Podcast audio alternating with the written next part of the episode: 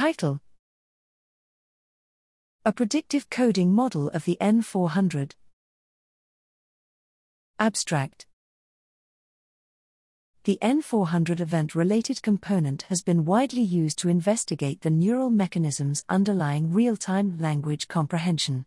However, despite decades of research, there is still no unifying theory that can explain both its temporal dynamics and functional properties. In this work, we show that predictive coding, a biologically plausible algorithm for approximating Bayesian inference, offers a promising framework for characterizing the N400. Using an implemented predictive coding computational model, we demonstrate how the N400 can be formalized as the lexicosemantic prediction error produced as the brain infers meaning from linguistic form of incoming words.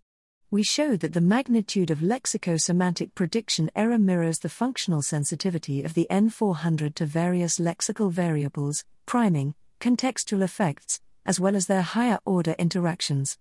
We further show that the dynamics of the predictive coding algorithm provide a natural explanation for the temporal dynamics of the N400 and a biologically plausible link to neural activity.